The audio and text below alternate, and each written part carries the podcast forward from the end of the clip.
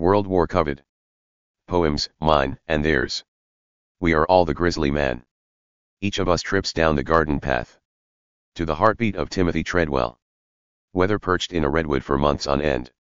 Or cause the kids' college fund lacks ecocide dividends. To each of us, some of his elfin charm. And a fair share of his narcissism. What a silly idea, that he guarded those grizzlies. And not the other way around. What kept them, for years on end? Of noonday nights and midnight days. From nosing his rations. And ripping open their gory deposit. He guarding his bears, guarded in turn by park rangers.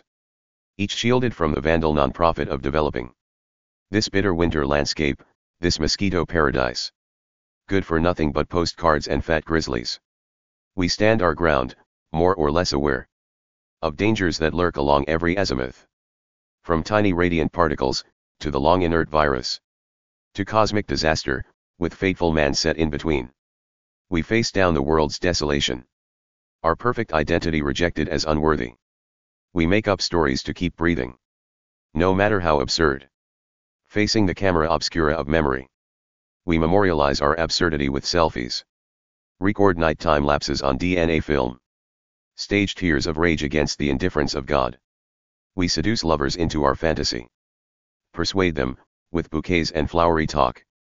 They will never be alone if we are here. But cradled instead in tender loving care. We dismiss our doom gloom. No matter how long politely ignored. Like a quiet talk with a stolid cop. Who'd put you in the hospital in a New York minute. We croon and chuckle over sweet little cuties. Apt to slay us sooner or later. Desperate lovers of people and stuff. That could not be worse for us. So don't laugh off his folly. Don't curse his obsession that put down a cranky old bear. Don't tisk over the agony of his steadfast mate. Or suppose you could have done better.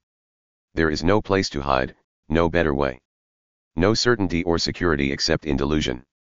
Perfectly free to choose our categorical fate. We are all the grizzly man. Comment. Mark Mulligan at Comcast.net